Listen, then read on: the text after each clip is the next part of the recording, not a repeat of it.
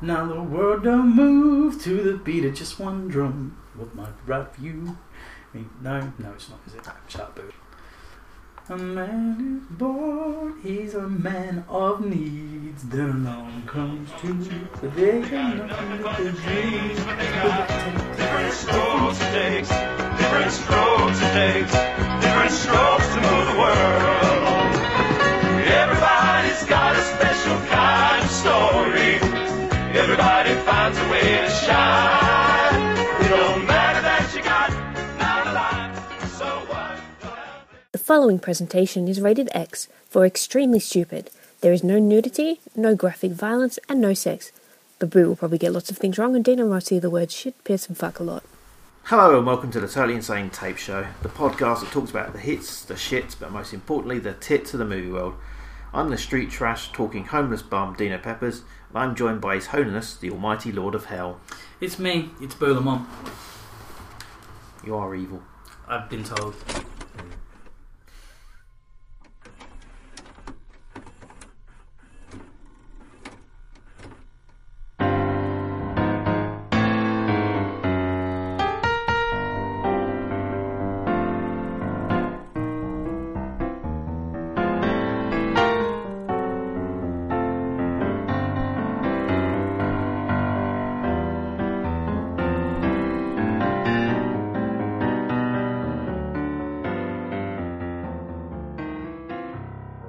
We're going to start this week with a little game. Uh, last week, uh, some people may have noticed Boo's mix-up between Robert De Niro and Al Pacino. Alright, they're not the same guy. I was wrong. Okay, I'm going to give you five films. You have to tell me which one starred Al Pacino, which one starred Robert De Niro. Okay. Okay. Donnie Brasco.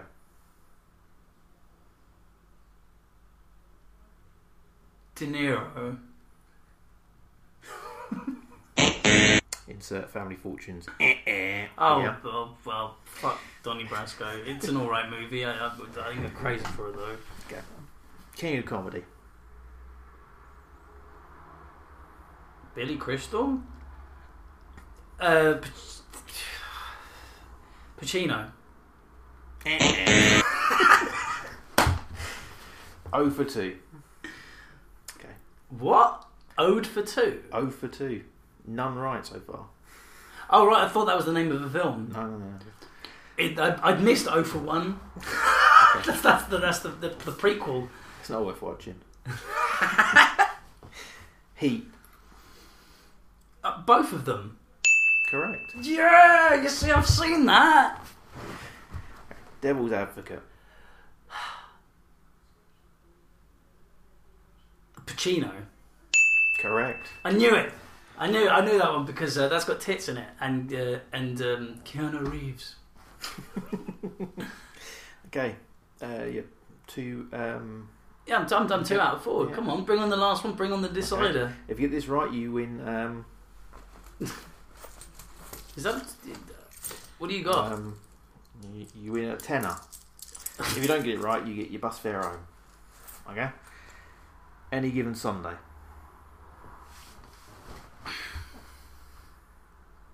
Is that the American Hand Egg movie? Yes. There's a lot riding on this. De Niro. You and your bus fare home. Yeah, eat that motherfucker. See, I do know the difference between Pacino and um, the other fella, De Niro. No, Okay, you s- your bus fare home, not the tenor. I was wrong about that as well. You was wrong about any given Sunday. That's Pacino. Fuck's sake. So who was Scarface then? Jeremy Irons in The Lion King. No, that was Scar. I think I'm on the wrong podcast. adjusting to your night shift well there. Is this real life? Uh, is pretty much what I come out every morning and say. Yes, the the, the the truth is I do now do night shifts uh, in my regular in my in my normal day job, and I'm not a uh, a uh, street walking superhero, a podcast presenter. You're a man of the night. I'm a man of the night. Any good jobs at night? Uh, Hand. blow. Uh, So let's get to the point, shall we? yes, let's. Okay. Have you seen any good films recently I that don't star Adam Sandler? Oh no, not really. No, um, I, I I saw a film at the cinema last week that I quite enjoyed, and I saw a film the other week which I haven't seen since it came out in the cinema in the early nineties, and um, how I not rewatched this film is a crime. Um, uh, I will talk at length about it uh, in, in in in due time, my friend. In due time. So yourself, you've you seen anything decent? Decent. No. No. I can see it on your face, the pained expression. I, I did the mistake of uh, just clicking on a couple of links and going for some horror films which don't really appear in like any other feeds for like no, Netflix don't, haven't got them or and that's always a bad sign because they carry a lot of shite these days. They will carry anything. Um, Yeah. I, yeah. They do a lot of the sci-fi channels movies, and uh, I think they had a couple of the Asylum pictures. Are you aware of the Asylum pictures? oh yes, You know, like trans trans changers instead of transformers, and snakes on a train instead of snakes on a plane. That's the Um, Pacific Rim one they did. yeah, like uh, Oceanic Rim or Yeah, and then they had apparently they did do a good one once called I Omega, which is um, an amalgamation of the Omega Man and I Am Legend when that came out. Apparently, it's one of their better efforts. I am Omega. that's probably not worth watching? No, of course not. Like even their best is still like someone else's worst. So coming up soon on the Totally Insane Tape Show, an Asylum film special. Oh, special. please, come on. I told you I'm working nights, man. I don't deserve this. Okay. I'll, I'll start off anyway with uh, Luster. Um, this is a film about a guy who's a guard designer who's seemingly unhappy with his life and always tired. He notices a few things being moved around that he doesn't know why it's been moved or who's moved it. He starts blaming other people for it, but then after buying some CCTV cameras, he finds out it's him that's moving it and he's living a double life during his night. That sounds exactly like an episode of American Dad I watched the other week. Or Fight Club. The, the, yes, Fight Club. Um, without spoiling too much for, for people that haven't seen like a nearly fifteen year old movie, 15. You- You want to bet how old that is now? When did Fight Club? The- We, we actually had a complaint from a fan of ours saying that we've come across as sounding like a pair of old bastards because we're always going, "Oh, are you really that long ago? Oh, Fight Club. Remember Fight Club? Oh, everything was easier in the late nineties. Um, life was a lot life was a lot simpler then." Go on, what year was Fight Club? Ninety eight. 99. Way, there you go. 15 years. Yeah. Bam! I may not know the difference between Robert De Pacino and Al De Niro, but um, Albert De Niro. So yeah, that, that's pretty much the plot of it. It's, it's kind of a shitty Fight Club. Okay, so is this is this other him like a really cool, laid back, uh, better looking kind of uh, guy, Yeah, a la Tyler Durden? kinda. Yeah, he's like the bad boy version of him. He goes out and threatens people because he's obviously insomniac. He falls asleep during the day, so he comes out during the day as well, and he does stuff you don't actually see in film. You kind of guess what happened. Do they do like the Fight Club thing where like there's little allusions, uh, uh, it alludes to the fact it's like um, there's lots of little things in Fight Club where you, if you rewatch it with the knowledge that he is Tyler Durden, you can actually make out that he is talking to himself. It's like when he's on the phone to Marla. Um, there's a scene where uh, she's taken an overdose, and he has to go round there, and uh, Tyler Durden is a fucking her, but it's um, there's a sign on the phone that says no outgoing calls. No, no incoming calls. Sorry, and Mm. he's got an incoming call, and it like kind of alludes to the fact that he is nuts. No, it doesn't have any of that. The thing is, he finds out that he's living a double life like 15 minutes into the film. Oh, so it's not like the big reveal at the end. No, it's like it's right up front. This is what's happening, and you, he, the night version of him tells the day version of him to stay out of his way and don't say anything. I will cut it. off my own dick. Stay out of my way. But yeah, he starts hurting the people in his normal life, but you know how it's going. It's really, it is like a shitty Fight Club. Okay, that, that that's not like a massive. How is it? It's uh, it's like a shitty Fight Club. It's got like loads of people in that are in things in like American TV shows that you sort of half recognise. There's some really bad accents in it. Um, there's a horrible voiceover explaining stuff, and then you get to the ending, which do you want a spoiler? This is not a spoiler-free show. We've given. I've just told them that Tyler Durden is actually, uh, you know, the, the the guy. Yeah, Edward the Norton. ending's where it makes it a bit more interesting, where he does all the things the bad version of him asks him to do, is like get rid of bodies and chop people up, and then at the end bit, the good guy who lives during the day is like the really meek guy you're cheering for throughout the film, allows the guy during the night to take over during the day, so they swap roles, and the end scene is just him having sex with all the women in his life. Bada bing. So it's like the bad guys always win, which kind of interesting, but I, I, you have to sit through the rest of I the was it. I was saying, oh, uh, his his contractually obliged mention. I was talking to David Davis of the Milking podcast, available everywhere else, um, that about the TV show The Outer Limits, and I was saying how it was a great example of show uh, of stories with bad endings. Hmm. And they always used to have like the, the dark ending or the the bad ending where the bad guy would win, and I prefer those endings because I'm so sick of the the standard, which is you know the good guy triumphs over evil. Sometimes I like evil triumphing over good, and it- it's got it's all about balance. I like bad endings. I've, I've um, It probably is like now Limits Twilight Zone episode where it's like you have the parallel universe where he's having a conversation in the mirror with the bad version of him, and in the end they swap over. kind of like a kind of like a dark, shitty quantum leap. He looks in the mirror. It's not the person he sees. But it's exactly the same person. In the end, all he does is shave his head and drive a motorbike.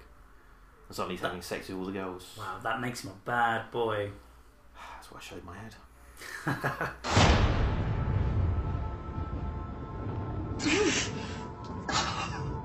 Oh, you should go to the emergency room. You don't look too good. Oh. All you had to do was turn a blind eye. You do your thing and I do mine. But no! You had to get curious! now look at you! You see, Tom, there's nothing, nothing that I won't do to get my way. I'll kill you! I'll kill you, Anthony! Anyway, that's the first on my list of um, terribleness that I've saw. So you want to jump in on one? Yeah, um, this week, uh, last week, at time of recording, uh, I went and saw the new Godzilla movie. I just wanted to check it out. People have been talking about it. um, it got some fairly decent reviews, um, and I, I straight out, I really liked it. I really like what they've done with it. It's much better than the '90s version. I believe 95, 96. That's not really hard though, is it? No, it's not hard at all, but um, it kind of makes it okay for America to be allowed near Godzilla again. It was, um, uh, I I really enjoyed it. Bryan Cranston was really good. Uh, again, there th- th- This spoiler, it's not spoiler free zone. He dies fairly early on in the film, and I was very disappointed because I wanted more Bryan Cranston. There's been a lot of um, complaints that you don't see enough of Godzilla on the screen. But there is another monster called the Muto, which is um, like a spidery thing that feeds off electricity and that kind of thing. And it's a really cool looking monster. Very well designed. He's on the screen for like a lot of the movie, and um, it obviously builds up to the big ending. And um, they actually made me feel for Godzilla. I don't know how, but during the course of the film, I started to really care about the the, the Godzilla monster. And at the end, it, it looks like he's died fighting this Muto. And when it starts breathing again, the crowd, there's a, the crowd of survivors start cheering, and I was like, "Yeah, go, Godzilla!" But um, there's a couple of bad performances. I mean, not all the acting's good. Um, Aaron Taylor Johnson does not make a convincing lead. Um, Ken um, Watanabe, who's in a load of really good films, uh, was yeah he was fine in it. Um, I would recommend this actually. I would say fuck the naysayers. The Godzilla isn't seen on screen that much, but it's That's like having the monsters up front, though, isn't it? but the thing is, they do have out out of the two monsters, they have the Muto out front and center loads, and Godzilla is the, like the defender of the earth, not the, the Flash Gordon cartoon. Um, and that that is his role. He you know he, he brings equilibrium, and um, when he does make an appearance, it is awesome.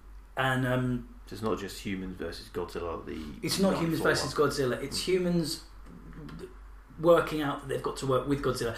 There, there- there's a point in the film where the humans attack Godzilla because they don't know what else to do, and I was like, "No, no, you do not attack Godzilla, humans! Stop firing those rockets at him!" Um, but I'm really glad that the trailer does. From all the trailers I saw, it gave very little away. Mm. You were led, thought Bryan Cranston was in it quite a bit. and you're also led to believe that um, it's like Godzilla versus the humans. That's a very small rock. That's a very, very, very small aspect of the film. The majority of the film is them trying to deal with the Mutos, and um, then the big monster fight at the end. The, the, the just yeah, really enjoyable. Uh, as mentioned on the previous other podcast, chewing gum for the eyes. Just, just an enjoyable monster romp, and um, definitely interested to see what they do with the sequel. Um, especially since it kind of does all wrap itself up nicely, and Godzilla swims away.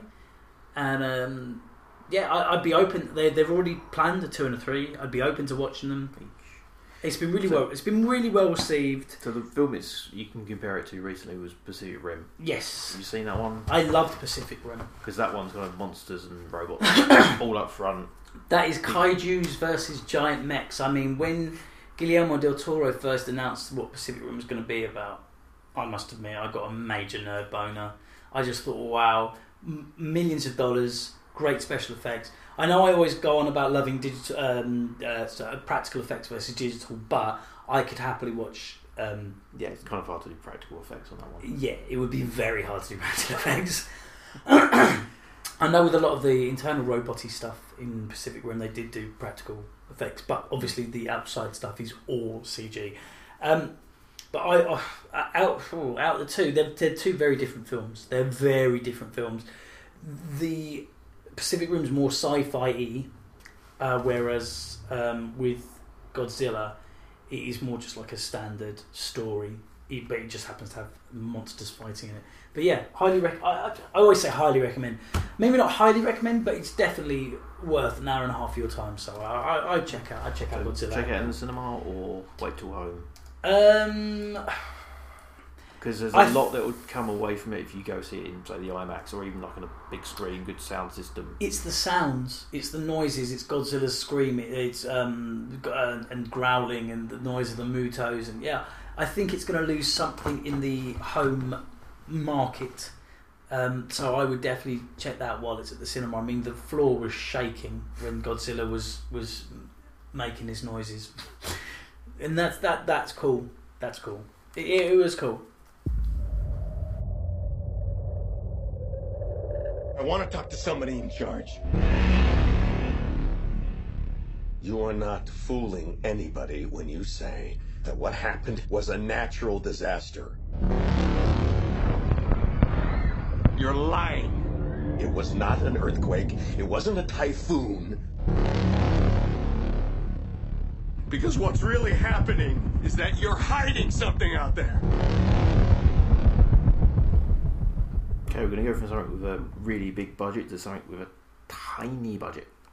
This is another one of those horror films I found, and this is a Cabin in the Woods film. Which, have you seen Cabin in the Woods by Joss Whedon? I've definitely seen Cabin in the Woods. I Yeah. love Cabin in the and Drew Drew. His name left my head completely. Drew Goddard, thank you. Who is the director? Um, Joss Whedon just worked on the story and acted as kind of like executive producer. Put your name in there. Fantastic movie. Well, this essentially it does all the cliches of that. So, yeah, you think after that film you stop doing those cabin in the wood films of four teenagers go off to go camping in the woods. What's the appeal, really? No, after Would you in the go? Would you go? No, I mean like actually going to camping in the woods. I would need to go with a jock, a virgin, and a slag because I, I uh, I'm probably giving away a bit much, but I'd probably be that skeevy stoner guy. I'd end up surviving, but like God knows how. And then and also that never-ending supply of weed they appear to have. Like where does that never-ending supply of weed come from? Well, yeah, you just described the entire plot. Of course I did. Uh, That is- Zellwood Deadly Weekend, as it's otherwise known as. Zellwood Deadly Weekend. well, Zellwood was what it was advertised as. Deadly Weekend is what it's online because I couldn't find anything with Zellwood on it. Yeah, it's uh, the Cabin in the Woods thing for teenagers. Teenagers, Yeah, bunny played ears. by twenty to thirty year olds. Yeah, one of them being a Playboy bunny. So she was a teenager and she got a kit off. We'd all be getting done for uh, Yeah, Rolf Harris. essentially it, it does uh, Sorry, childhood ruined. can you tell what it is yet? It's my cock. Sorry. Anyway, yeah, they, the four kids go off to the forest, the woods to go some camping at the end of their senior year or whatever fucking thing the Americans do. Uh, it hits all the cliches, all the stereotypes, um, but it starts doing the whole. Um, oh, isn't this film terrible? And uh, it's ironic in the opening scenes what they do, like a torture porn start to the film. It's like two girls getting off with each other with a guy tied up to the bed, and then the one of the girls knocks out the other girl and pulls out a big set of bolt cutters. It's possibly the most uh, painful couple of minutes in the film. Bolt cutters, guys sort of tied up to the bed. Oh no, Yeah, and we're talking we're talking dickless here. yeah, Ugh, extreme circumcision. Ew. Yeah, and that happens at the start of it, but then it cuts away to the characters in the film and they're watching the film, and they make fun of the fact that the film's so gross and disgusting. It's like, so they're making a commentary on the fact that it's going to be one of those films. Stick So- around, folks. It's going to be one of those Yeah. movies. But like I say, after you've seen Cabin in the Woods, there's no point doing these films anymore. And the film just chugs along for 40 minutes doing absolutely nothing apart from sort of fan service camera angles of the Playboy Bunny. Okay. And then it gets to the end, and it actually gets quite good because there's a twist in it which like, you don't fully see until it gets to the point where the twist comes along and you go, "Oh, right, I can see what's going on here." So very much like Cabin in the Woods, where at the point I knew nothing about Cabin in the Woods going in, and when that twist happened, yeah, I, I fucking loved that movie. Mm. So maybe I will enjoy this one. Yeah, but I'd leave out the first forty minutes, which leaves about thirty minutes of the film. I can I can deal with a half hour. Yeah, it just gets to the end. It's like, oh, this is quite good, but the rest of it's just horrible. It's worth watching the last half an hour, maybe, and the first five minutes. Probably the closest thing we'll get to a, to a, to, a second Cabin in the Woods then, because obviously like No, I wouldn't If- put it in that category. no, No, no, it's one of those brainless things you put on. It's like, mm, good start, decent finish. Just there's a big wedge in the middle where it's just it's a cliche horror film about watching a cliche horror film in a cliche horror film. But that's just the first five minutes. The rest No. is just having conversations between teenagers and having relationship issues and shots of Playboy bunnies' asses, which is quite nice. But then the internet was created for that kind of thing. Yeah, obviously, cat pictures, pictures of vaginas, and um, Yes. So Zellwood Deadly Weekend. If you see it online, check out the first five minutes, then skip forward till half an hour before the end, because you don't miss anything. no, it sounds yeah, that sounds interesting. Mm. I'll check out Zellwood just as a, as a fan of Cabin in the Woods and cliched horror films like The Evil Dead. I mean, Yeah. If you go into it like think it's going to be a cliche, then yeah, it's fine. yeah, But then, like I say, after you've watched Cabin in the Woods, it's like, why are people still making these films? Fucking do something original. someone's owned it. At that point, you do something else. Let's just remake Evil Dead, shall we? Again. Oh, sorry, they did that. Again? Fuck. Two couples on a weekend getaway. To enjoy one last trip together before life takes them away forever. They will go deep into the glades where no one ever ventures. Their passions will be ignited. Old wounds will be opened. You're just so jealous. And lives will be lost. Well, from horror onto just a film that I just I just loved.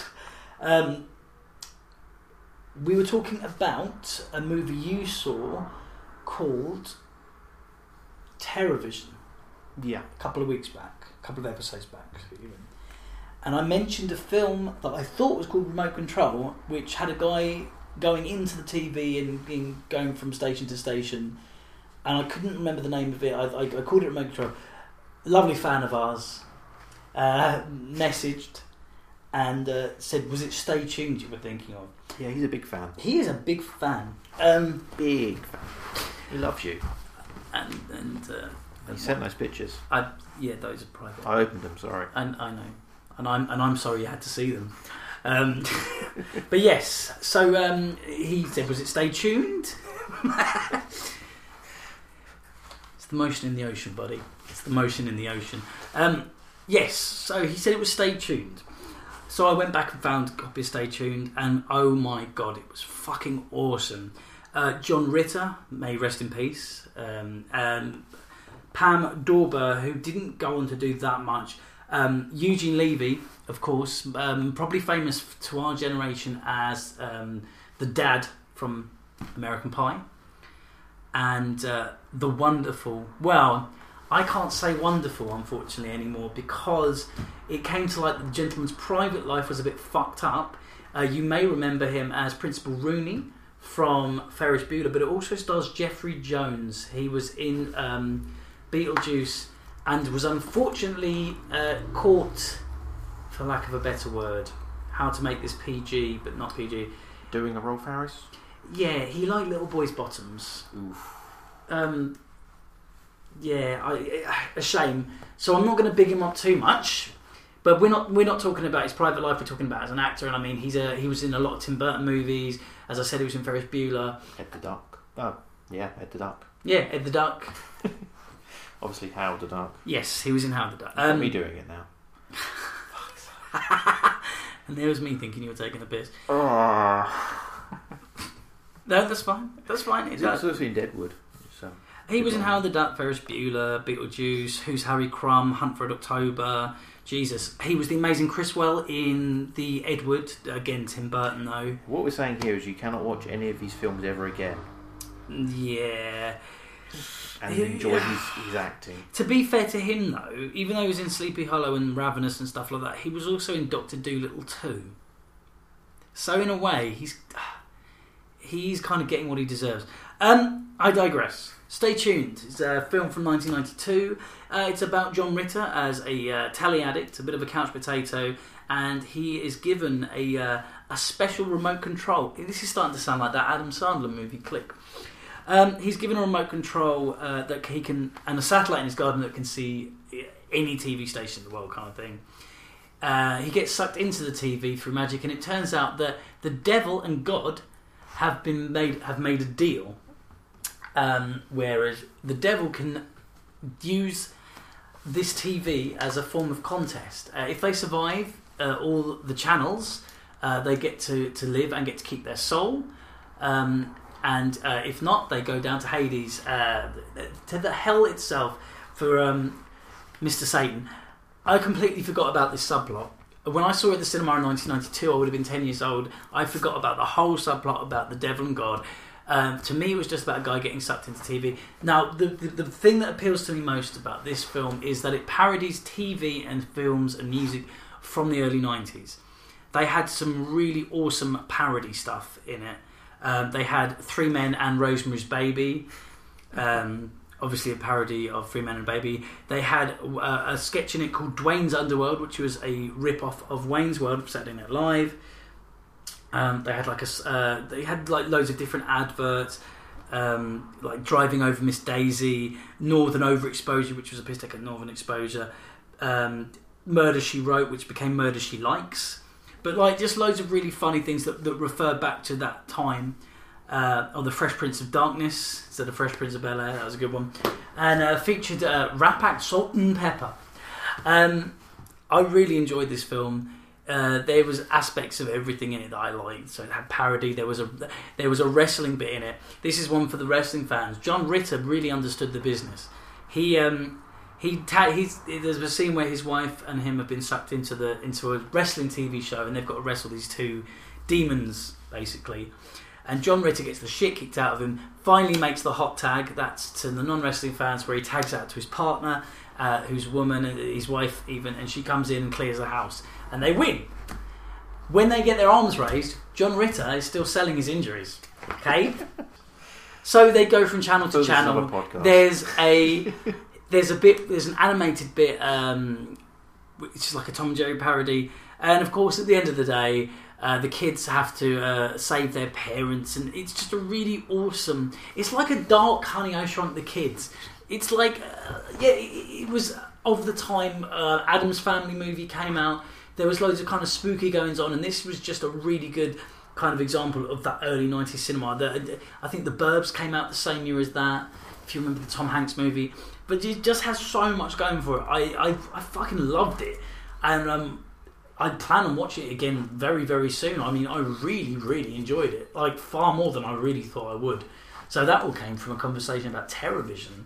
You know, and I still haven't watched that. I need to get down on that. But, like, through that, just being reminded about Stay Tuned was awesome. Highly recommended, as I say on this show all the time. but, uh, but seriously, this time, highly recommended. Sorry to disturb you at this hour, but I have something you want. A new TV? It broadcast programs no one had ever seen. Wednesday at 9, don't miss an all new episode of The Silencer of the Lambs. Then one night, Roy and Helen Knable got sucked in and discovered that hell is one TV show after another. Let's welcome our new. Uh, also reminds me of uh, the film Click, as you said. Adam Sandler. We did a special last week. If you haven't listened to it yet, check it out. Uh, I watched Click uh, a couple of nights ago. Yeah, it's pretty good. Do you like it? Yeah. What did, what did I say? The best bit? The best bit was the best bit. The bit where he slaps and farts in the face of the Hoff. I got really cut up on the Henry Winkler bit. Yeah. That was kind of. Mm, Um, it was did- more, a, a lot more than I was expecting. Did I terms of- mention on the on the Adam Sandler show that I saw this biography Yeah. special? Yeah, and like yeah, Sandler's dad died before they made Click, and Henry Henry Winkler was so touched when he asked him to play his father that he he knew he had to do a good job. And when he goes up to the desk, it's you know I know it's a man, I know what the trick is, Dad, and the Yeah. dad just goes off and dies. I, I'm not going to get too personal. I, I didn't really have a father figure growing up. Um, but I would have wanted it to have been the Fonz, like seeing that, and uh, it was a beauty. That it was a beautiful thing, and um, Click balances a fine line. Like it is emotional, but it is meant to be a comedy, and of course, you can't have a film like that without uh, Christopher Walken in a movie about a remote control. It is the Totally Insane Tape Show, the premier movie, wrestling, and pedo podcast. Stay tuned for some adverts. Uh, Hey kids, sorry to interrupt this great show, but uh, I need to shield my shit. Um, I'm David Davis, uh, one host of the Milking It podcast, a weekly podcast that tugs the teat of popular culture until it explodes all over your face. We like nothing better than a natter on whatever's been going down. Do you, do you like Batman? Do, do you like wrestling? Do you, do you like TV shows or gaming? Do you like movies? Of course you like movies, otherwise you wouldn't be listening to these guys, right? Well, well join us on the Milking It podcast every week on iTunes or via facebook.com forward slash milking it. Become a milkster, jump on board, and together with myself, Boo and Jay, we can take a peek at the week of geek. Join us on the Milking It podcast. Following is brought to you by 8o'clockcomics.com, the home of really mature comic books.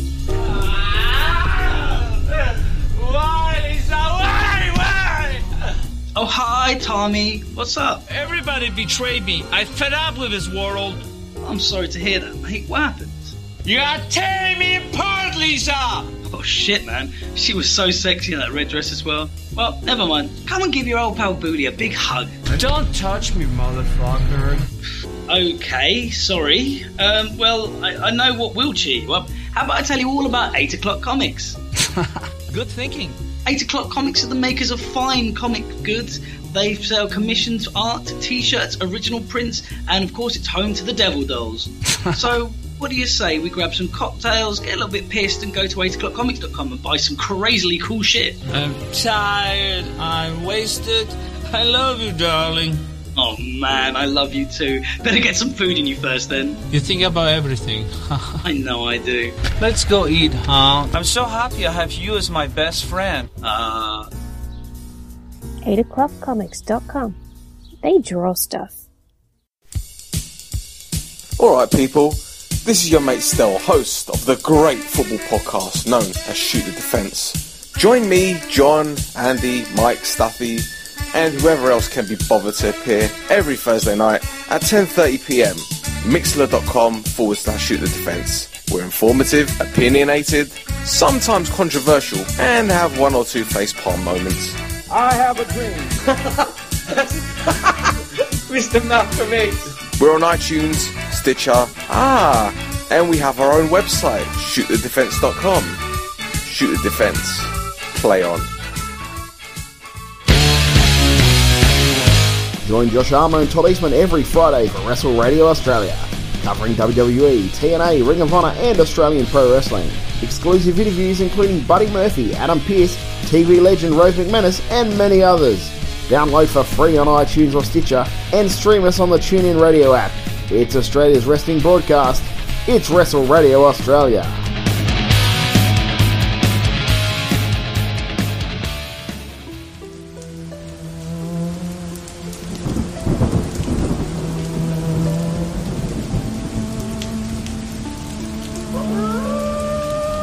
An ancient evil that feeds on the sick and demented, which once haunted videos that were rented, are back to turn the blood to ice of all of those who own a personal digital device. On VHS, DVD, and Blu-ray too. In your pants, it may make you do.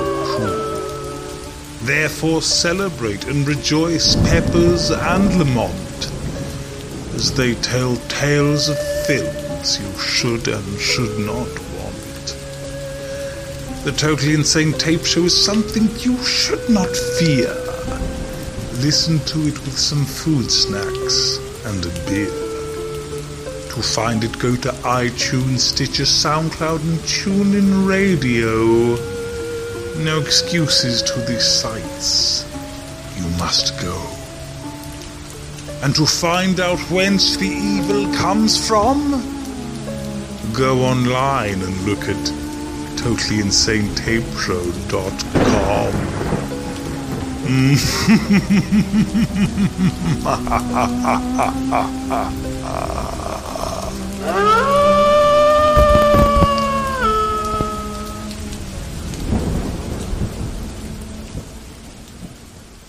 And we're back from the adverts.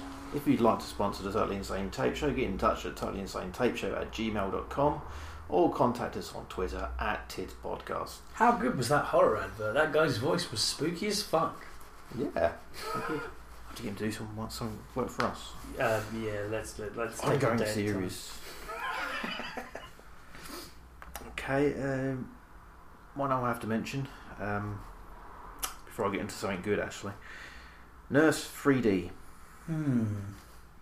No, I watched it in 2D. I don't know if this um, ruined the effect really of the 3D part of it. But yeah, I had to consult Wikipedia for the actual hypnosis for this one. Um, and it said uh, By day, Abby Russell is a dedicated nurse, but by night she lures cheating men to their brutal deaths and exposes them for who they really are. Oh right. Oh, that's okay. Oh, they're cheating men. Okay. Yeah. So this is some kind of feminist fantasy horror film, is it? Why can't? Why isn't she killing all men? Why does it just have to be cheating men? It stars Julia Roberts. No. no. No. No, I know, I know, but how bad would that be? The woman's lips. My God. Yeah. Actually, the yeah, the actress in this, his lips are comparable. Um, now, the reason I had to actually check this is um, because once you get past the first five minutes of the film where they actually say that, that story completely falls by the wayside in favour of some lesbian blackmail story between the main character and her trainee nurse. and the whole film is pretty much like young hot ladies in nurses' outfits. Uh, those fake ones you find in sex shops usually. Having Fake women. can do. Yeah, no, no. Get Been to an anime fair. Yeah. Um, yeah, they're having an affair. Well, one of them apparently kills men who have cheated on their wives and girlfriends. Um, she doesn't actually do much of that. It's just like them having some affair for some reason. I'm not sure why, but she gets obsessed with her and blah blah blah. Uh, it's not one of those films which plays like a TV pilot rather than a standalone film. Uh, this is obviously some kind of sexy Dexter, except it's rubbish. No matter how many bums and muffs you put on display, it's uh, yeah. And like I said, the main character is just weird in terms of how she looks and her acting style. Yeah, the this is uh, Paz de la Huerta.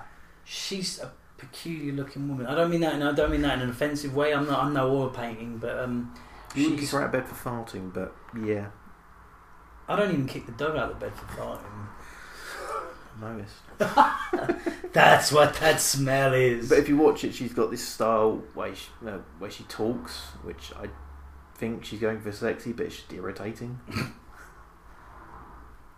I wouldn't kick her out of bed for farting, but I'd kick her out of bed for talking too much. so Nurse 3D, uh, no, just no, not even in 2D. It sounds. Te- I, I, I, I will go ahead. I haven't seen it. It sounds awful. Um, It is one of those you sort of watching, uh, the, trying to do a TV pilot or something here. It just doesn't work. why the? F- I have again. I haven't seen it, but from what I'm hearing, there is absolutely no need for a 3D movie of this. It's not like Avatar, where you know that kind of that that fits 3D, like alien worlds, things floating in gravity.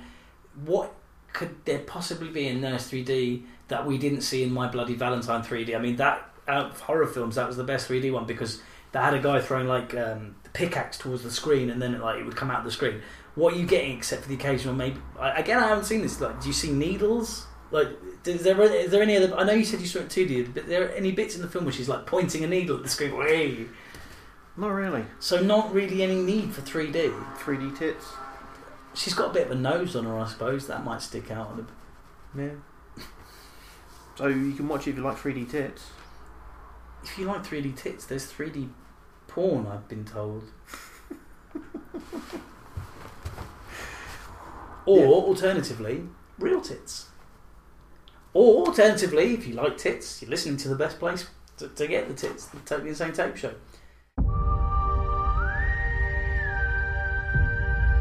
Welcome to All Saints. Today, you join the elite fraternity of healers known as the Nurses Corps.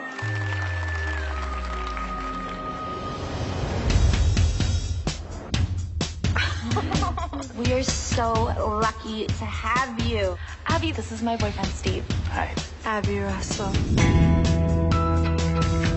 Want to meet up later tonight? Just us girls? Any other films you've seen? Because I've got one more apart from the main events. No, I'm, I'm not. I'm not really. I've got. I, I think. I, um, sadly, I think I blew my load on this on the last episode of Milking It. But I saw uh, A Million Ways to Die in the West. For those that don't listen to the Milking It podcast, and I'm sure there is quite a few of you uh, tits listeners that don't, um, I saw the new Seth MacFarlane movie. Uh, knowing I was about to start working a lot, I, I kind of got a few films in. Um, it got some really, really bad reviews, and when I saw it, um, I went in expecting a film that was going to try and be like Blazing Saddles. It wasn't. It was good on its own merits. It had some great acting in it. Had some really funny jokes. And I, I said this on the other show. I'm not convinced that Seth MacFarlane is a leading man. He's definitely a supporting actor or a voice actor, but he doesn't have much presence when it comes to being a leading man. Sarah Silverman was fantastic. Um, as well, all the supporting cast they were all really, really good and um, Liam Neeson as the uh, as the big bad was very enjoyable. Way too long, um, well over two two hours. I think it was like two and a half hours. Um, I could have done with it being about forty minutes shorter. Um, it could have been wrapped up so much quicker. There's a there's a, a a thing at the moment for making comedies like over two hours long, and there's absolutely no need. Uh, the the Cornetto trilogy, which is Shaun of the Dead, um, Hot Fuzz and World's End. All of those movies run at two hours twenty. The worst example being Hot Fuzz. Hot Fuzz could have ended three times, um, and didn't. Uh, not that it's a bad movie. I love that movie, but yeah, there's three times that that movie could have ended and didn't, and just went on and on and on. And uh, a million days to die, a million ways to die in the West suffers from that same problem. It could have ended a lot earlier, a lot earlier, and the end resolution comes around too quickly. Apart from that, it's moustache tastic and uh, definitely worth a watch. Is biology more suited to a half an hour?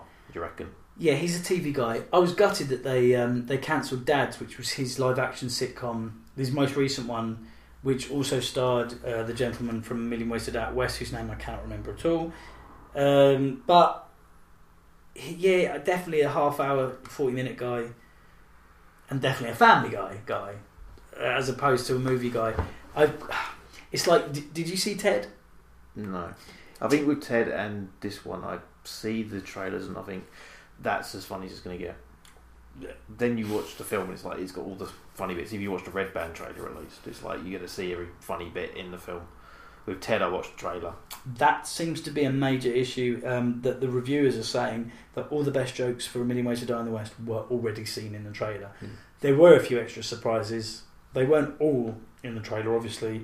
There was a lot of jokes that couldn't be mentioned in the uh, trailer, specifically revolving around Sarah Silverman's character, who is a good Christian who happens to be a prostitute. And she won't sleep with her husband before marriage, but she will take it in the arse from multiple cowboys throughout the day. But it's God's work. So, but no, um, I, I think I think you'd like it. It's worth checking out once at least. Um, probably more so than Ted. Ted was all right. I liked Ted. I liked the majority of Ted, but again, it, it dragged. I don't, know, I don't think I'll be rushing to see Ted too.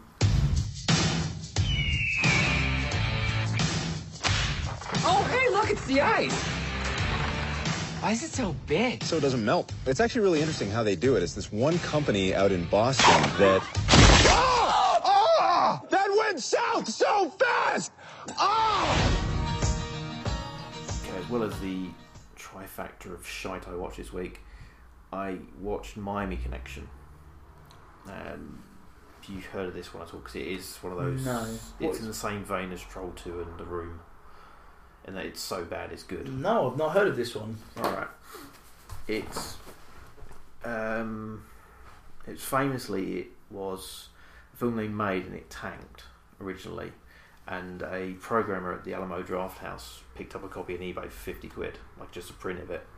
And he screened it, and the word got around that it was one of those films that's so awful that people have to see it.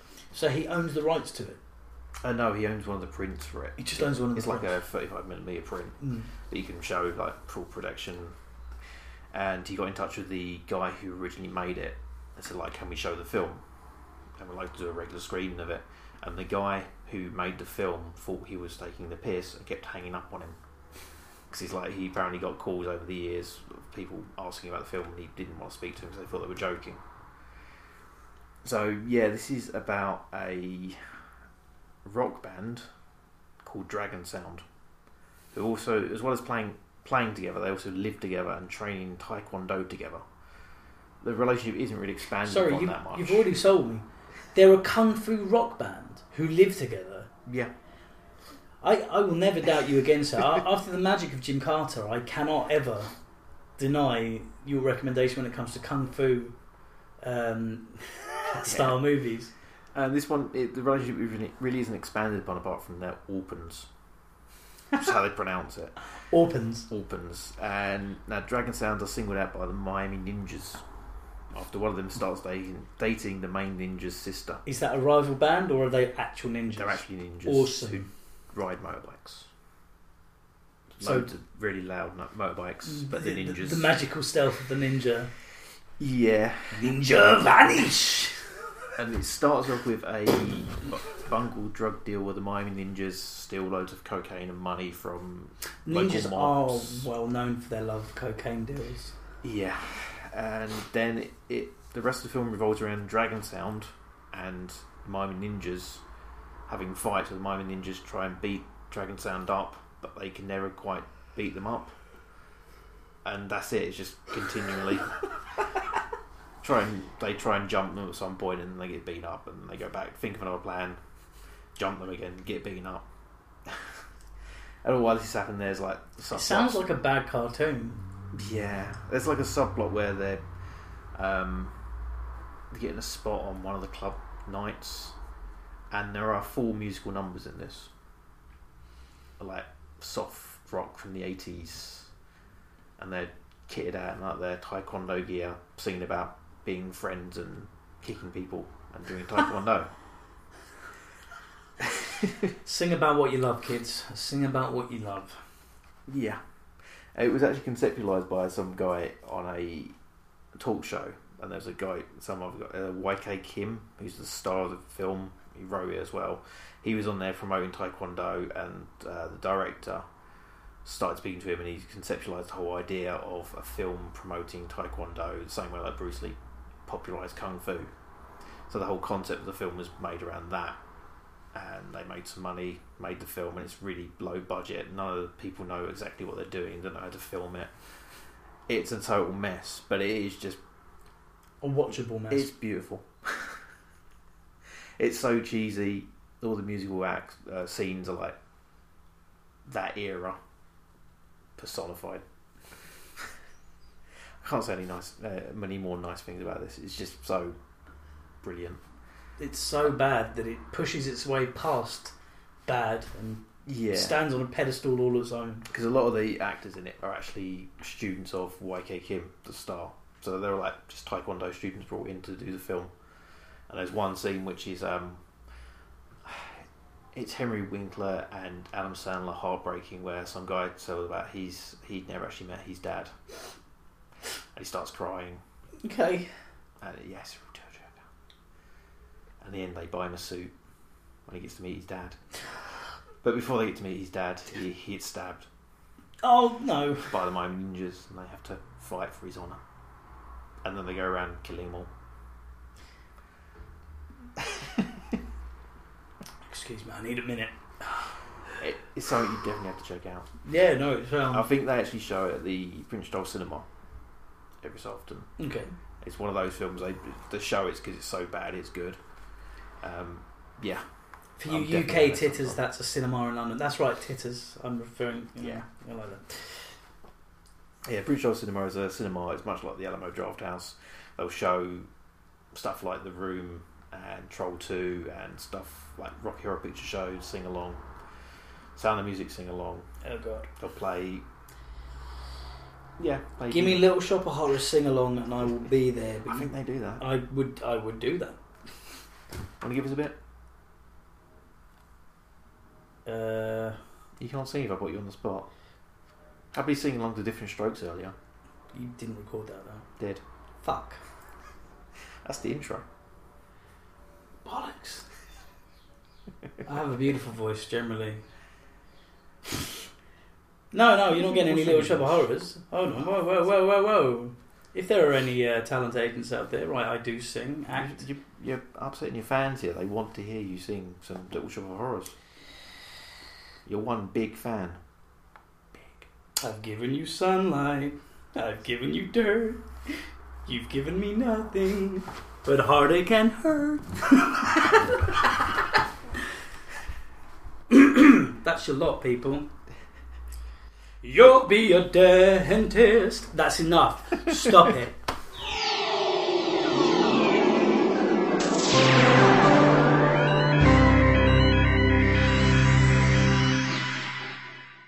Good evening, ladies and gentlemen. We have a special treat for you today. We have a new house band with a new dimension in rock and roll. We have the one, the only, Dragon Sound.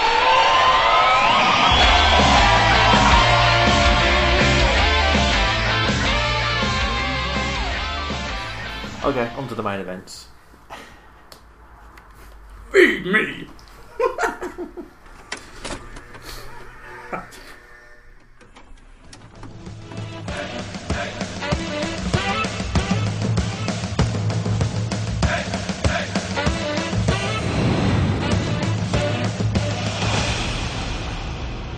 Padre, can we possibly bear this cross?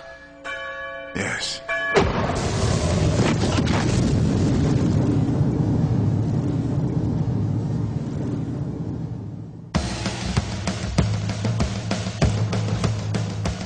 First film I'm going to talk about uh, this week as our main event is a black comedy all the way from Spain. That's Espanol for you other fans. It's a horror comedy and uh, of the blackest nature. And that is from 1995, The Day of the Beast, or to, to our Spanish listeners, El Dia de la Bestia. I like doing that. The Bestia. Yes. Um, it stars a couple of people whose names I'm going to fuck up and try and pronounce, but it's. Um, here we go. Uh, Alex Agu- Aguilar, uh, Armando de, de Razza, uh, Santiago Segura, and Nathalie Centina. yeah, that'll do.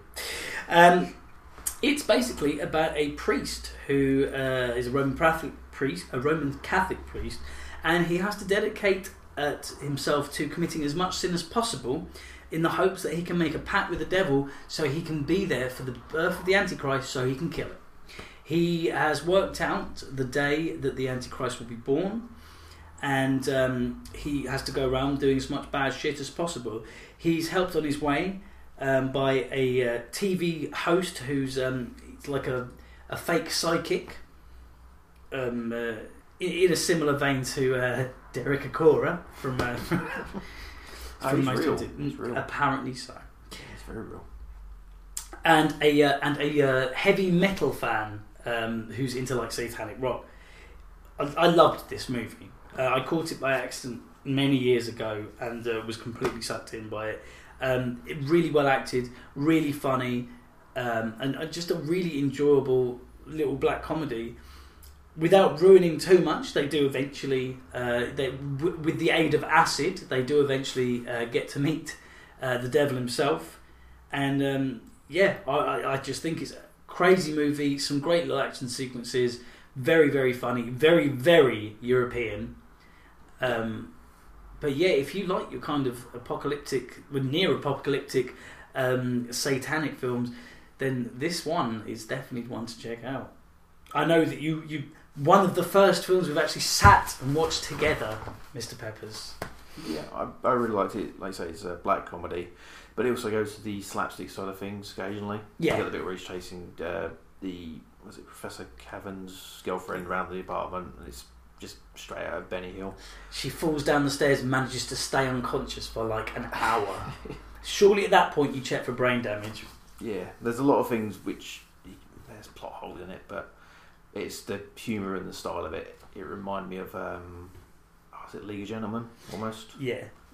Well, it's just the fake uh, TV prophet heavy metal guy. They they just straight out of, especially the first say twenty minutes, where the priest is going around and just doing bad things, and it's There's, just there's that brilliant scene where there's been a car accident and uh, the police grab him and they say, you know, this man's dying. Could you give him his last rites? And he goes, yeah, yeah, yeah, sure. Goes up to the guy and goes, you hope you burn in hell. Takes his wallet starts robbing him. and you've got to remember, the priest doesn't want to do these things. He's fighting against his actual nature. I mean, the film opening is fantastic. Hmm. The film opens with him discussing with another priest inside this church that he's discovered where the Antichrist is going to be born. And the two priests together, they go, Yes, we, we, we've got to deal with this now. And one of the priests walks away, and this huge stone cross that's standing in the, in the church just falls on top of one of the priests. And you're just like, This is going to be fun. that was one of the things I couldn't figure out though. Because if that happened, they obviously to put that down to being like the devil knows they're onto them, or the devil knows what's going on. Yeah. So wouldn't he know that his whole thing's a ruse anyway? It's like he's doing it just to get in his favour, and it's like, well, I know what you're doing. Mhm. That's one of the things that's never explained during the film. It's like because I watched it again a couple of days ago. Um, there is those parts where it doesn't entirely make sense. No. you do think of it to a certain extent, but then it's like, why is the Antichrist being born in Madrid? That's never expanded on. No. I think it, it, it, as a Spanish film, it would have to be set in Madrid. Why was Rosemary's Baby born in New York? Same question. Where would where's a all right? Where would you? I know the Antichrist would be born in this country, Essex. in fact, he's probably out there now. robbing people and drinking hooch. Yeah, there's that. And, but then, like you say, with the help of acid, so you could actually say after that point where they invoke the devil, it could all be one massive acid trip. Mm. So what happens after that point is like it didn't actually happen because then you get to the ending of it. Spoilers. Yeah, where they're in the park. You mean that bit? Uh, Where after they've saved the world and Well, um, the, the bit where they actually go to the birth of the Antichrist. oh right, yeah, they go to the construction of the Yeah, whatever yeah. the what happens there doesn't entirely make sense. No, in fact. At one, I, I get what you're saying because at one Yeah. point when he actually kills the Antichrist, I was like, did he kill the Antichrist? I didn't see that happen. And he didn't kill the Antichrist. The anarchists do. Yeah. And then you go, well, what just happened? It doesn't entirely make sense. I no no no. it, I disagree. I thought he did kill the Antichrist because when I went back and thought about it, he shoots the two anarchists, and he, there's a third shot in the box. I think. I I, think, think he he shoots. I thought he did. No, the anarchists uh, kill the Antichrist because there's a sub thing going on the story of the film where um, he's doing all these bad things, and then there's another group of people who go around Madrid. And they're setting fire to the homeless. Yeah, and setting fire to the homeless and assign sort of clean up Madrid or clean up Spain, whatever how they say it. And they appear at the end of the film, and they shoot the Antichrist, but they're in league with Satan. Mm. So what's Why does Satan? Yeah, what's what's Satan doing, killing his own? son? And that's the thing. It's like you looking, you watch it the first time, it doesn't make sense, and then in the park, and it's like they're carrying on, and it's one of those um, man's inhumanity to man that we are actually more evil than the Antichrist. There you go, man, the most dangerous and evil animal of them all. But that comes at the end of the film, which is like a black comedy. It doesn't entirely sit well, and you have to sort of think about it a bit more. Because I, I say I watched it twice in a couple of weeks, and it didn't make sense. And you kind of think about it. mm, They did that. It means that humans are worse than any evil you can possibly think of. Kind of are though. But then it could have been a big acid trip anyway. yeah, I see that. Yeah, because certain things didn't make sense. There is the bit where they're up the building and the heavy metal guy just randomly goes off on one. Is that again acid trip? Mm. So then it, it could have just all been one big. But I did love it when he's about to he's getting he's, he's about to get killed by Satan and he just starts mocking, laughing. He probably gives him the finger before he dies as well. Yeah, I, I like the special effects in it, actually. The, they um, it's like those early nineties one. It's not was it green screen? It's not green screen. It just looks really weird. Yeah, it's got a really cool feel to it. Yeah. No, I know exactly what you mean. I, I, I genuinely like this film though. Like as I said, I saw it like maybe in the early two thousands, like a few years after it came out, and um, I just remember being blown away by it. It's, it was one of those situations where you, you're, you're about to go to bed and you put something on the TV, and then suddenly you realise, oh my god, this is great. I've got to watch the whole fucking thing now. Yeah, it's actually like 20, 20 years old now. Um, it made practically no money whatsoever, but it won most of Spain's Oscars that year. Yeah. The Goya Awards. Mm. But the, the the guy that directed it has gone on to be a producer for Guillermo del Toro, and he's worked on Pan's Labyrinth and stuff like that. So I mean, there is Hmm. there is lineage to it. Yeah, I mean it's a really good film. It got really rated in the uh, Spanish Oscar thing. Mm. Uh, that part of the world is probably big in America. It didn't do It much. did. Did dick all. If I hadn't have seen it on TV randomly one night, I wouldn't even know it existed, and that is a real shame. Yeah, there's so much fantastic stuff out there you don't see because it doesn't get a major. I, I don't get people that won't watch a film because of subtitles. I always get, used to get really cross at that. I used to, you've got to see this film; it's amazing. Oh, it's in French. It's a French film. If you want everything dubbed, the funny thing, dubbing can ruin so much. I, pro- I don't know whether I mentioned this. One of my favourite like films when I was when I was younger was a kung fu film called The Prodigal Son, and if you watch it dubbed, it's a very camp comedy, and the guys are actually putting on like kind of um, stereotypical what they would have thought gay voices. If you watch it without dubbing and the subtitles, it's a serious film about a guy wanting to defend his family's honour and that kind of thing. They are two different movies. dubbing dubbing can ruin a perfectly good thing. There's the whole thing about this. You got the Studio Ghibli films; they get dubbed in America because they had. But they have the original license, wasn't it? The original license was someone else, and they dubbed them, and then Disney bought the, the rights to it, and they redid them with Disney celebrities. bought Princess Mononoke because it was the biggest grossing like animated film over in Japan. Yeah, and they did. Uh, they changed all the dubbing around on it, Mm. so they got celebrities in to do the films now. And uh, what was it? What's the what was the one they did with the borrowers? They did the borrowers essentially the story. Little people. Mm. No, no, I remember, I remember Yeah, the Borrowers because there was a terrible film version with uh, John Goodman. Forgot about that one. But yeah, it's the Ghibli version of that, and the dubbing on that. One of the characters is so shy, so awful. It kills the film. It's, it's like monotone delivery. It's like, if I the did- Jar Jar Binks of the Borrowers. Um, not. No, because that would have been quite funny. It's like if I did dubbing for a film. My acting range. It's like monotone delivery, no emotion. Whereas I have treaded the borders of thespian on many fine occasions. I think you find Tiastra a very boring voice. so yeah, they, they yeah it definitely helps if you um, watch a film like the original subtitles rather than dubbing. Uh, but that kills a lot of films. Mm. Yeah. So this film, I mean, I don't think it released over here at all. It on DVD, oof. I've I've ne- I don't think I've ever seen it on DVD. I, I had it. I regard. I was.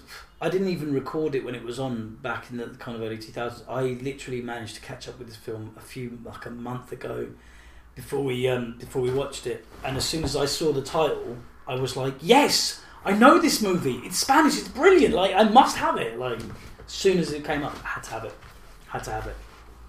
Yeah, you have to try and track down his other films now as well. Well, you did a few more. Yeah, there was a couple more comedies. I actually did do a bit of reading um, with some of the with the, with the, some of the similar cast. But in all honesty, I really think Day of the Beast, El Dia de la Bestia, is he's he's just It's muy bueno. it's muy bueno. It's totally insane. Tape show. If if if if, if. movies movies movies.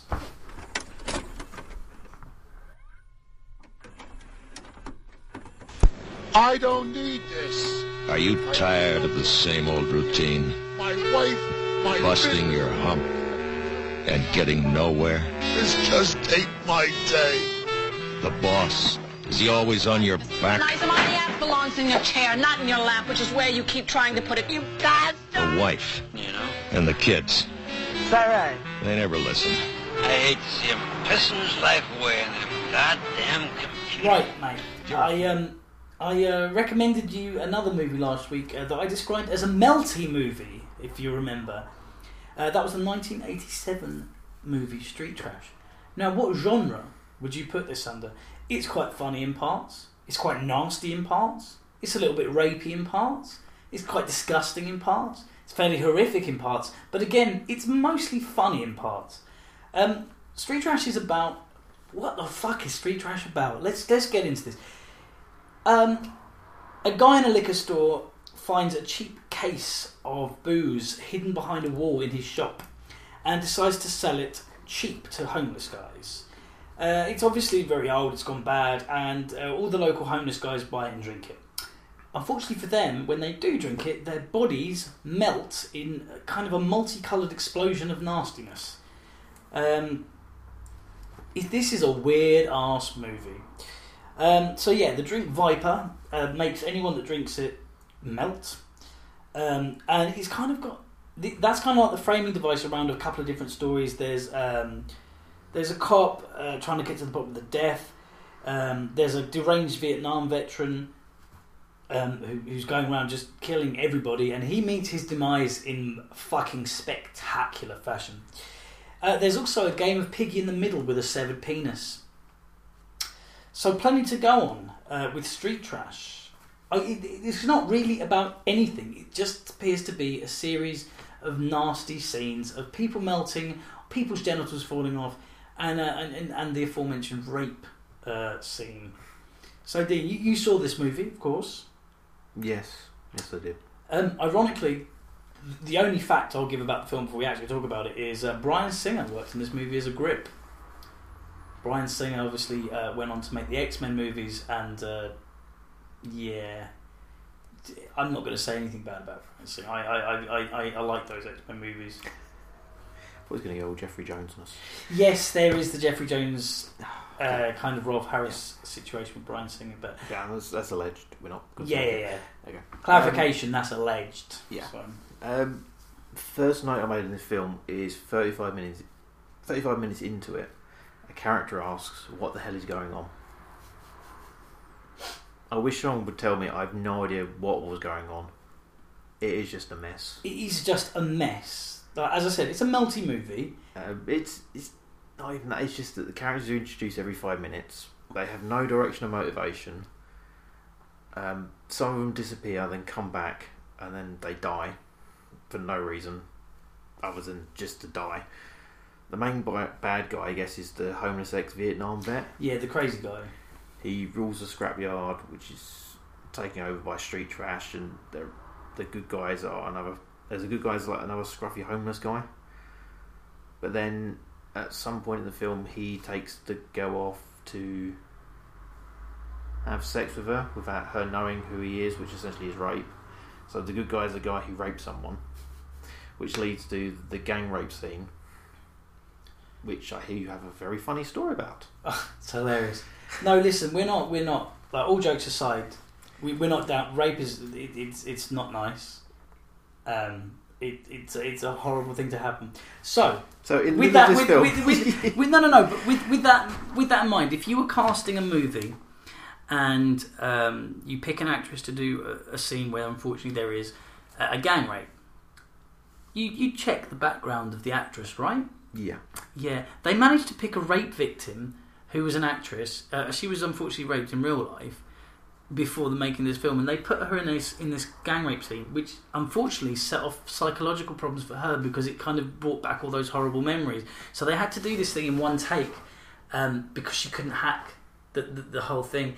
What kind of idiot director doesn't check facts like that? You, just although. It, And just the fact that it's in this film is like it's completely out of place. It's like it's half comedy, half horror, but it's still on the side of comedy. Mm. I mean, even the severed penis pig, pig in the middle bit is like played completely for laughs. Yeah. you got penis flying through the air. Oh, it's all funny, all funny, all funny, uh, and then a rape scene. Bit of a downer. But even the end of the movie, I mean, we'll skip ahead to the end. The, the guy, the evil guy that runs the scrapyard, becomes like some kind of muscly monster thing, and um, oh, he's he's like super powered, is what I mean. Mm. And uh, he gets blown up by a um, what's it called? A tank. Uh, gas canister. Like a gas canister. Your style. and it just explodes everywhere. And I mean everywhere. But then it kind of cuts to this Italian guy, another Yeah, the mob guy who was it the mob guy who's seen as the bad guy, interrogated by the police for being a bad guy, but he's actually the boyfriend of the woman who got raped, and he wants revenge on people who raped his So girlfriend. it's like technically, he's, a good guy. that's the whole thing. Is like the good guy they've been putting over as like the comedy homeless scruffy guy rapes a woman. The bad guy, the mobster who turns up at half an hour, forty five minutes into the film, is seeking revenge for his raped girlfriend, who's seen as the bad guy. And you got the police officer who's investigating the homeless people who are blowing up and melting all over the place, and he's treating the guy like a bad guy. So he's the good guy who's the bad guy who's. It makes no sense. Notice I haven't mentioned any of the cast, by the way. That's because it's not worth mentioning any of the cast. Nobody has nobody in it has done anything of interest. So um, Yeah. Now, this film actually made me feel ill. And this is before any of the like severed penis rape scenes. It just looked disgusting. Everyone looked like they rolled in crap. And it has that uh, just dirty feel to it. yeah, you definitely need a shower after watching this one. Yeah. I mean, oh. the, the the guy that wrote the screenplay in an interview, he said, "I wrote it to democratic, democratic, excuse me, democratically offend every group on the planet, and as a result, the youth market embraced it as a renegade work. It, it is kind of popular. It's been re-released as a Blu-ray. It's been released on DVD. there's a resurgence of popularity for these body horrors. However, I can't, in all good faith, recommend. I think this movie is more shits than tits. Yeah, it, it, they it's like they went set out to make the grossest movie ever made, and they succeeded. Because we watched Salò a couple of weeks back. I can't remember which podcast that was, and that's a film where they eat shit. And it was still better That than Street that, that didn't make me feel as ill as this film. No. and that was before anything bad. I mean, the scene where the guy, the, the first body melt you see, um, it's a guy and he's sitting on a toilet out outdoors in like an abandoned building that's all smashed down, and basically he sits on the toilet and slowly melts. But as he melts, it's like reds and greens and blues and purples and, and neon colours and squirting everywhere. And it just makes no sense. Not mo- but not that all movies have to make sense, but this one especially did Yeah. not make any sense. I mean, those scenes are really impressive, special effects wise. I mean, that's kind of what you YouTube's invented for, really. I Yeah. mean, you can look at those scenes and go, oh, that's really good. That's really impressive. Watching the film, it made no sense. There was like scenes in it which were um, the black guy who was walking around the supermarket stealing stuff, Mm. and that ha- that went on for about ten minutes, and it went nowhere. It meant nothing. I think I'm more surprised that the screenplay was written or that one existed uh, to be offensive. Yeah, there wasn't really a script. It's like go in there and do this. So I wouldn't recommend it. No. No, I, I, Say check on YouTube and check out the death scenes. Yeah, I think that is probably the best thing you can do. um, is just check out the death scenes and maybe the end song as well, which kind of uh, was sung by the uh, by the by the uh, Italian character who was whose girlfriend was the one that got raped. And one more thing, way. what you guys, look at me when I talk to you. I'm looking at you. Right? You My wanted me- girlfriend's smell is what brought the fucking bum over, huh? You huh? misunderstood what I was saying. I, I, I said she stinks, but I mean she stinks of beauty. She wasn't a nice lady when she was alive, you know. But uh, Mm. I had enough of you, you fucking cocksucker. You dirtbag. Hold this fucking thing. I hit you with the cane. This has, been a, this has been a very dodgy episode of the Totally Insane Tape Show. It's on the pedo special. Yeah, pedo we're not- rapey special. Yeah, w- let's not name it that. Let, let the listener discover that. uh, we'll call it the Sunshines and Smiles I think special. we might be in the wrong Kara's category if we name it that. Yeah, Get investigated. Again, and I can't, I can't, I can't deal with another. Um. Anyway, Still got to sign those forms. Phone call about you earlier. Operation Boo Tree. We've done Boo this Tree, one. Yeah. They'll never get me. Alright. So for next week, we need something happier. Something that gives us hope. Something that fills everyone with joy. Pauly Shore films. Yeah, let's go. As voted by people on the Totally Insane Tape Show Facebook page. You're all bastards who even recommend. Yes, next week we'll be reviewing classics such as Encino Man, also known as California Man in Europe, because obviously we're not familiar with the place Encino. Biodome. Biodome Love. Yeah. I'm going to say that now. Love that Whoa, film. whoa, whoa, whoa, whoa! Too much. Dude, dude, dude. Yeah, I love that film. Thing is, I hadn't actually watched California Man. Dude. Which is a sad admission. Save it for the podcast. it's the phrase that keeps giving. Save it for the podcast, guys. We're going to do a Pauly Shore buddy special. So um, get ready to release the weasel because uh, Pauly Shore is coming to the Totally Insane Tape Show next week. Not the actual dude. We don't actually want him on the show. Stay away from our show, Pauly. But we will review movies. I like him. Save it for. He's a lovely man. Do you want to do a weasel noise? Just working on my tannage, buddy. See ya. See ya. Kiss my ring. Hey, do the right thing. Shut your face, you little scumbag. Listen good. I'll tell you one thing, kid. You're gonna be sleeping with the fish, you little fuck. And this ain't no gag. I'm kind of starting to think that Ferris Bueller was really lucky that he had that day off.